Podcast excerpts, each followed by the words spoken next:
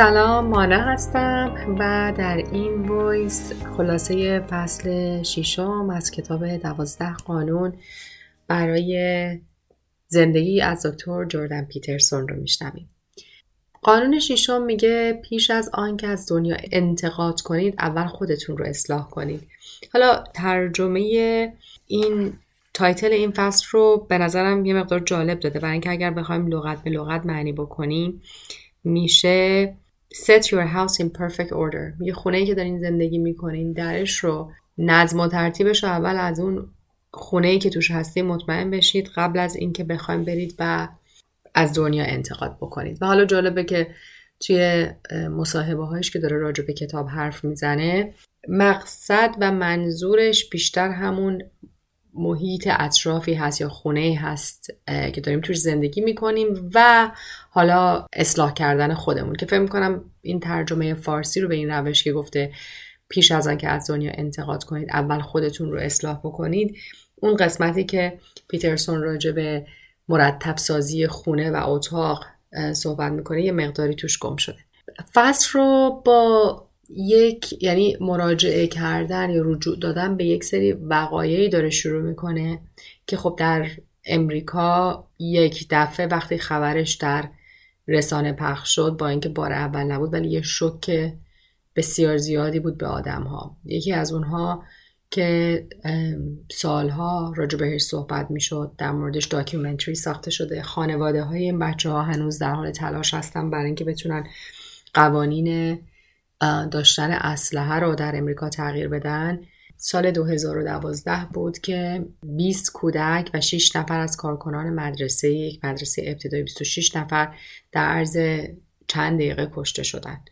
پسر 20 ساله تفنگ مادرش رو استفاده می‌کنه وارد این مدرسه میشه و همه رو به رگبار میبنده. متاسفانه نمونه های این در حالا کشوری مثل امریکا کم نیست به دلیل اینکه آزادی داشتن اسلحه وجود داره و خب همزمان با اون ما یه چیز دیگر رو داریم در دنیا تجربه می‌کنیم و اون مشکلات سلامت روانی و منتال هلت هست که داره اتفاق میفته آمار خودکشی داره در سراسر دنیا بالا میره. به خاطر سوشال میدیا و اینکه بچه ها از سن پایین بهش دسترسی دارن اون مسیر رشد شاید متعادل تری رو که قبل از بودن سوشال میدیا داره بچه ها ندارن نگرانی تشویش بالاتر هست. مقایسه ای که بچه ها خودشون رو با محیط مجازی می‌کنه بیشتره.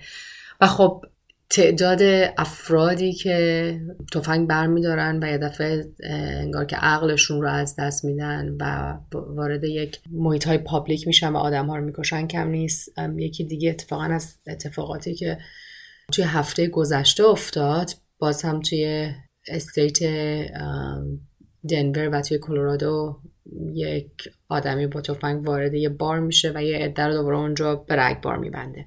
حالا تمام این داستان رو پیترسون راجع به این آدم ها حرف می‌زنه و تعریف می‌کنه برای اینکه یه مقدار بگه که چی میشه که آدم ها به این نقطه از پوچی می‌رسن. و میگه افرادی که به این نقطه می‌رسن که بقیه رو می‌کشن و بعدش هم توی خیلی از این وقایع در نهایت طرف خودش خودکشی می‌کنه اینه که اینها وجود آدم رو زیر سوال می‌برن. اون, اون ذات انسان بودن براشون بیمعنی میشه. و انقدر این ذات انسان بودن به نظرشون پوچ و بیمعنیه که فکر می‌کنن که انقدر بی ارزشه جانی که انسان که می‌تونن تفنگ بردارن و اونها رو بکشن. و حتی در بعضی موارد باور اینه که بهتره که مدیریت دنیا حتی داده بشه به دست حیوانات. و خب این افراد البته وقتی که نگاه می‌کنید می‌بینیم که تمام این افراد از یک گذشته خیلی تلخ میان. از یک گذشته بی میان. توی شرایطی که بزرگ شدن خیلی شرایط سالم و درستی نبوده و تمام این رنج هایی که حل نشدن رو توی مسیر زندگی دارن به خودشون می‌کشن و به یه جایی می‌رسن که فکر می‌کنن که این انسان بودنه بیارزشه. همونطور که توی فصلهای قبل گفتیم پیترسون براش خیلی جا افتاده و باورش اینه که زندگی یک تجربه دشواره. میگه مهم نیستش که ما تو, زندگی چه مسیر رو داریم طی می‌کنیم. هممون با یه سری از دردها مواجه میشیم. و این دردها از حالا دردهایی هست که خاصه برای بعضی از ماها و دردهایی هستش که جمعی همه تجربه می‌کنیم. مثل وقتی اینکه یک آدم نزدیک به همون رو از دست میدیم مثل وقتی که بچهمون بیمار میشه. مثل مثل کهولت مثل سالخوردگی و اینها چیزی نیستش که بشه جلوش رو گرفت. ولی حالا میگه یه سری رنج هم هستش که اگر دقت بکنیم می‌بینیم که از تصمیمات اشتباه خودمون بوده. از ضعیف عمل کردنمون توی زندگی بوده. از کوری ارادی بوده.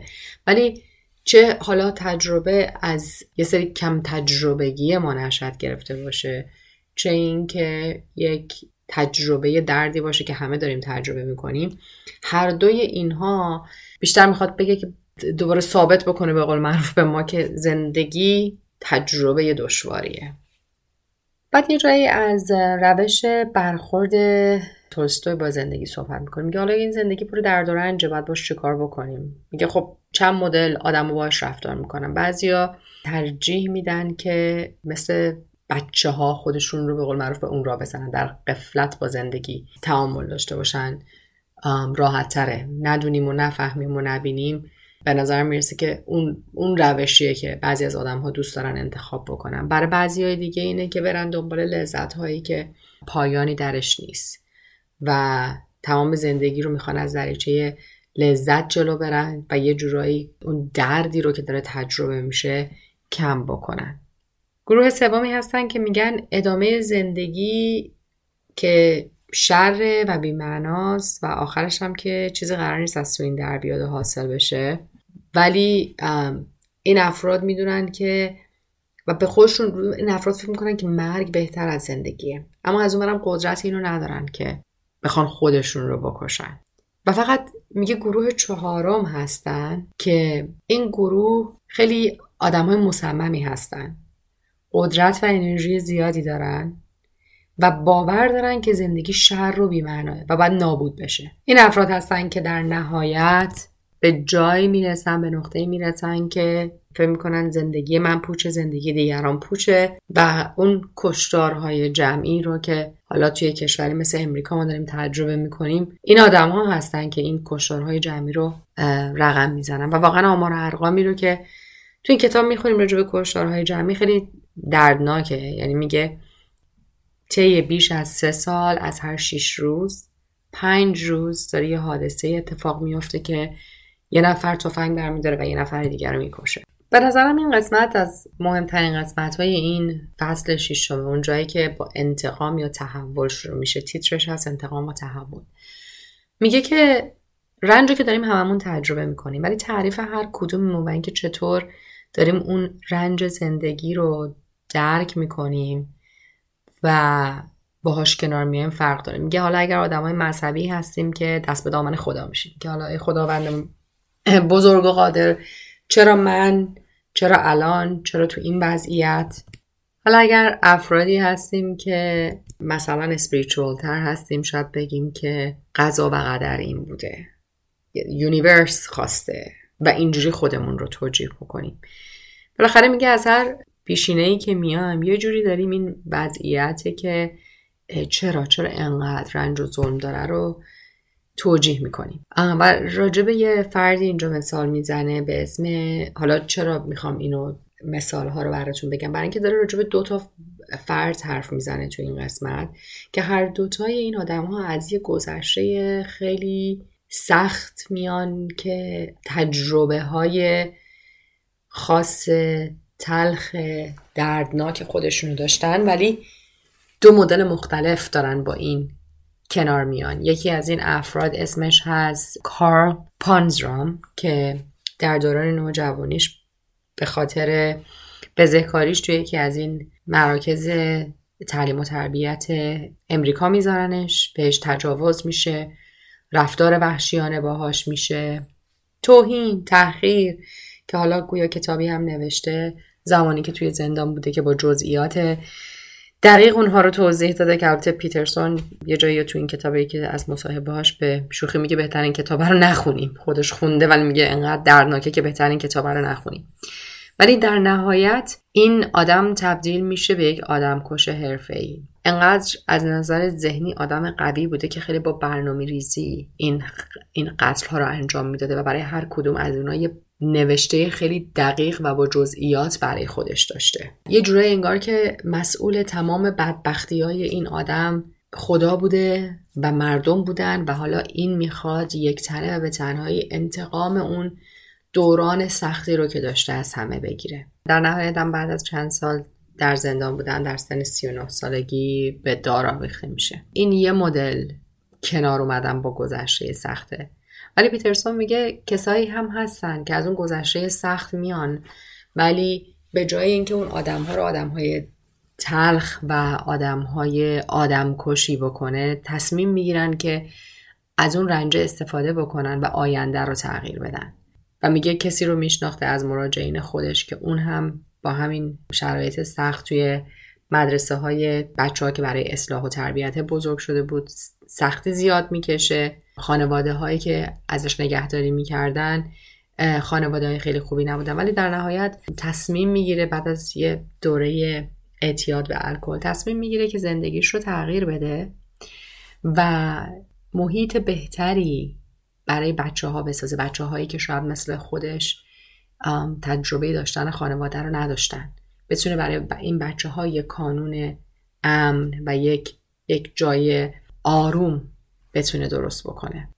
مثال توی این قسمت زیاد زده. افرادی که حالا مثال از مراجعینی که داشته افرادی که از گذشته تلخ برای اینکه وقتی که ما نگاه می‌کنیم هممون یه جورایی تجربه های سخت داشتیم. حالا برای بعضی ها شدت و هدتش بیشتر بوده برای بعضی ها کمتر. ولی پیترسون میگه ما هنوز حق انتخاب داریم که آیا اجازه بدیم که اون گذشته ما رو تبدیل بکنه به آدم هایی که چون حالا من تو خانواده بزرگ شدم که از پدر و مادر رنج دیدم از اطرافیان آزار دیدم.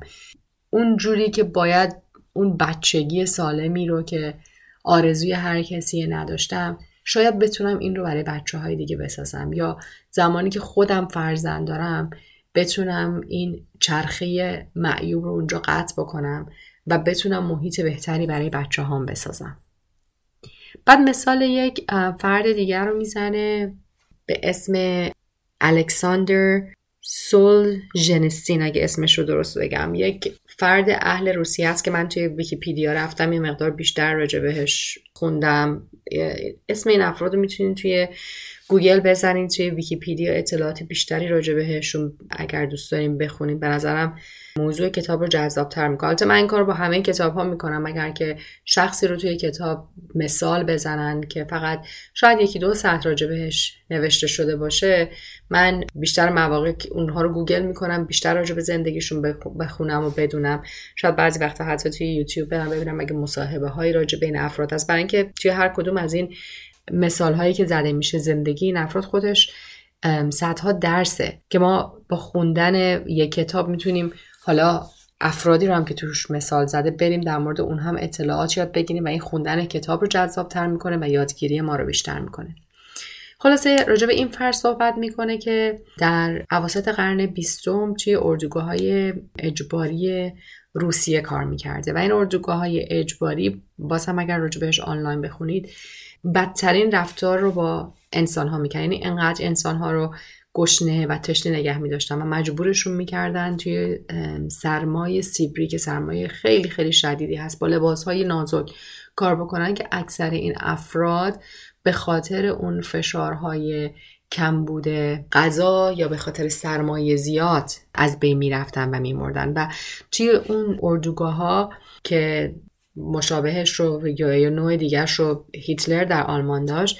اینها نه به بچه ها رحم می‌کردن نه به زنها رحم می‌کردن. سن و سال مطرح نبود. گروه خیلی زیادی حالا طبق آمارهایی که آنلاین اومده نزدیک به 14 میلیون از روسا تو اون زمان تو این اردوگاه ها با وضعیت اسفناکی به کار کشیده می شدن و حالا این شخص نویسنده هم توی اون شرایط خیلی سخت برای هشت سال زندان بود. این خیلی به نظر من سخته به این راحتی پرس...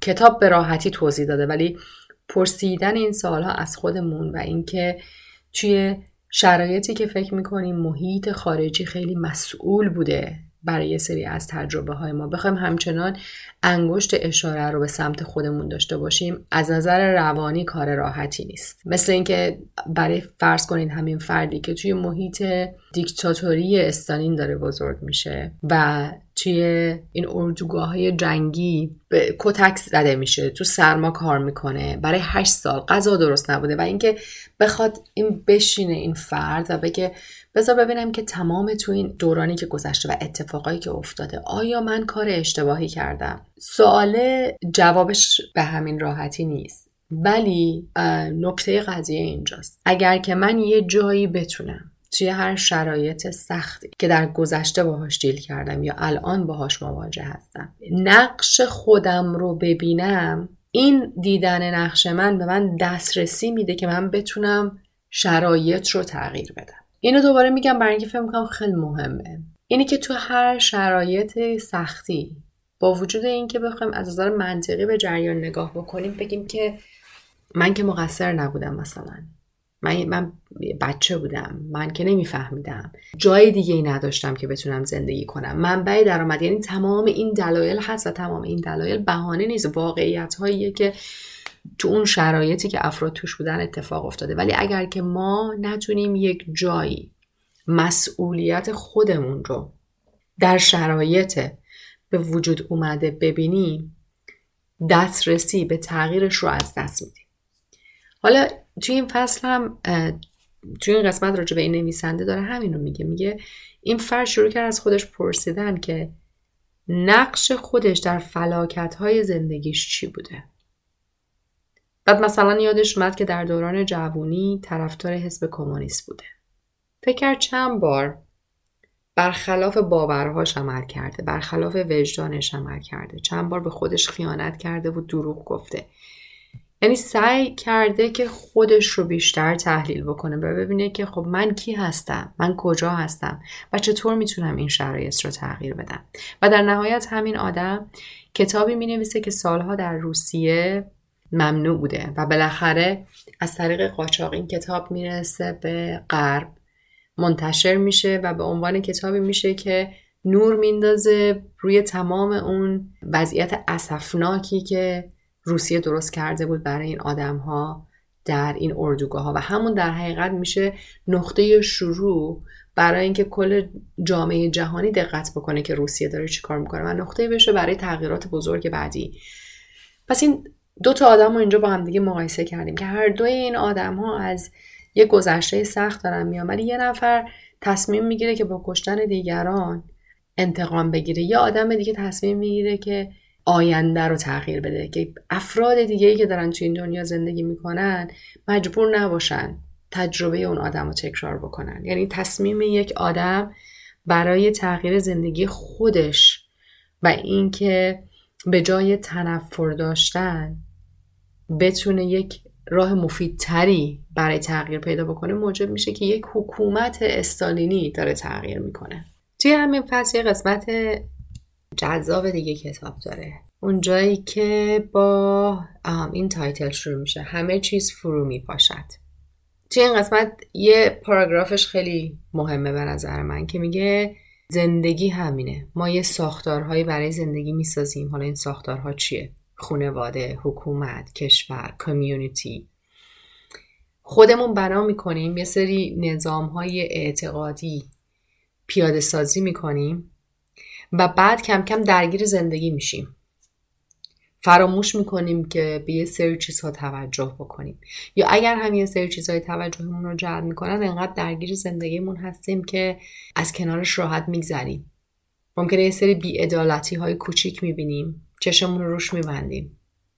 برای شاید اگه چیزی بگیم همون یه کوچولو داشته ای هم که داریم رو از دست بریم یا اینکه ترجیح میدیم بندازیم یا تقصیر کسی دیگه یا تقصیر خداوند. وقتی رنج و غم و درد رو می‌بینیم میگیم ای خدا چرا این همه درد و رنج برای ما؟ دست به دامن خدا زیاد میشیم.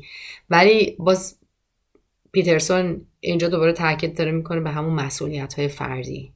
یا میگه از خودمون خوب بپرسیم واقعا که وقتی همه چیز داره از هم میپاشه یا اون بی نظمیه دوباره داره آشکار میشه آیا این تقصیر واقعیت آیا تقصیر خداونده یا اینه که تقصیر ماست برای اینکه ما به اندازه کافی توجه نکردیم و نمی‌کنیم؟ و پیترسون عقیده داره ماها هر کدوم مسئولیت های فردی داریم و این که بخوایم تقصیر اتفاقات رو روی یک عنصر خارجی بذاریم این موجب میشه که ما هیچ وقت نتونیم اون تغییری رو که دنبالش هستیم به دست بیاریم. از زندگی خودتون شروع کنید. اول از همه زندگی خودتون رو پاکسازی بکنید. آیا از فرصت هایی که در اختیارمون هست درست استفاده می‌کنیم؟ آیا توی کاری که هستیم توی شغلی که داریم فکر کنیم صد درصدمون رو داریم میدیم؟ یا فکر کنیم اگه 70 80 درصدمون هم بدیم کافیه. دیگه ارزشش رو نداره من بیشتر از این کار کنم. حالا چون جایی که کار می‌کنم و دوست ندارم چون حالا با رئیسی که دارم کار می‌کنم ازش خوشم نمیاد و فراموش می‌کنیم که وقتی ما صد درصد خودمون رو استفاده نمی‌کنیم قبل از هر چیزی این ما هستیم که احساس عدم یک پارچگی می‌کنیم. یعنی بیشتر از اونچه که بخوایم ضرر کمکاری من رو فکر کنیم که داریم به یک جایی که داریم کار می‌کنیم بزنیم اول از همه متوجه خودمونه. با اطرافیانمون چطور رفتار می‌کنیم؟ با افراد دوروبرمون با همسرمون برادرمون فرزندامون؟ آیا با احترام و ادب رفتار می‌کنیم؟ آیا مسئولیت هایی که ما داریم کامل میپذیریم؟ ببینید چند بار پیش میاد که انقدر که تمرکز داریم روی اینکه دیگران مسئولیتشون چیه و مسئولیتشون رو درست انجام ندادن. راجع به اون خیلی حرف می‌زنیم. خیلی می‌تونیم قضاوت بکنیم. ولی اگر خودمون بپرسن خب حالا همه رو بذار کنار. تو مسئولیت خودت رو کجا انجام نمیدی؟ و میگه از خودتون بپرسید. چه کاری است که من دارم اشتباه انجام میدم؟ همین امروز این کار رو متوقف بکنید. وقتتون رو تلف نکنید. زندگی خیلی خیلی کوتاهه. اگر فکر می‌کنید کاری رو باید بیشتر انجام بدید. یه کاری ضررش براتون زیاده باید کمتر انجام بدید یه چیزایی رو باید کاملا متوقف بکنید یه روابطی رو باید کاملا کات بکنید اینها چیزایی هستش که ممکنه به نظر کوچیک بیاد. و اینو پیترسون تو فصلهای قبلی هم توضیح داده. ولی چیزی رو که ما بهش میگیم زندگی خوب اون مجموعه ای که داریم نگاه می‌کنیم و اسمش رو گذاشتیم زندگی خوب یک یک مجموعه از همه این اجزای کوچیکتر همین اجزای کوچیکتر هستن. مثل تمیز کردن یک کشو لباس یک کمد یه اتاق. این موجب میشه که خونه در نهایت یه جای امن باشه برای زندگی یه جای مرتب و منظم باشه. از از کشوهای کوچیک خونه شروع میشه از اتاقها تا به خونه می‌رسه. و میگه از خودتون شروع بکنید. این قسمتش رو هم من خیلی دوست داشتم. حالا یه زمانی توی مانولوگ خب هدف اون صفحه همیشه این بودش که تجربیات خودم رو در اختیار دیگران بذارم و اینکه توی این توسعه فردی چه چیزهای دیگه میشه یاد گرفت و چه افراد دیگه تو این زمینه کار کردن که میشه ازشون یاد گرفت. و همیشه سوالی که پیش می اومد اینه که ما از کجا بدونیم چی درسته چی غلطه؟ ما از کجا بدونیم که مثلا ارزشی رو که داریم انتخاب می‌کنیم درسته یا غلطه؟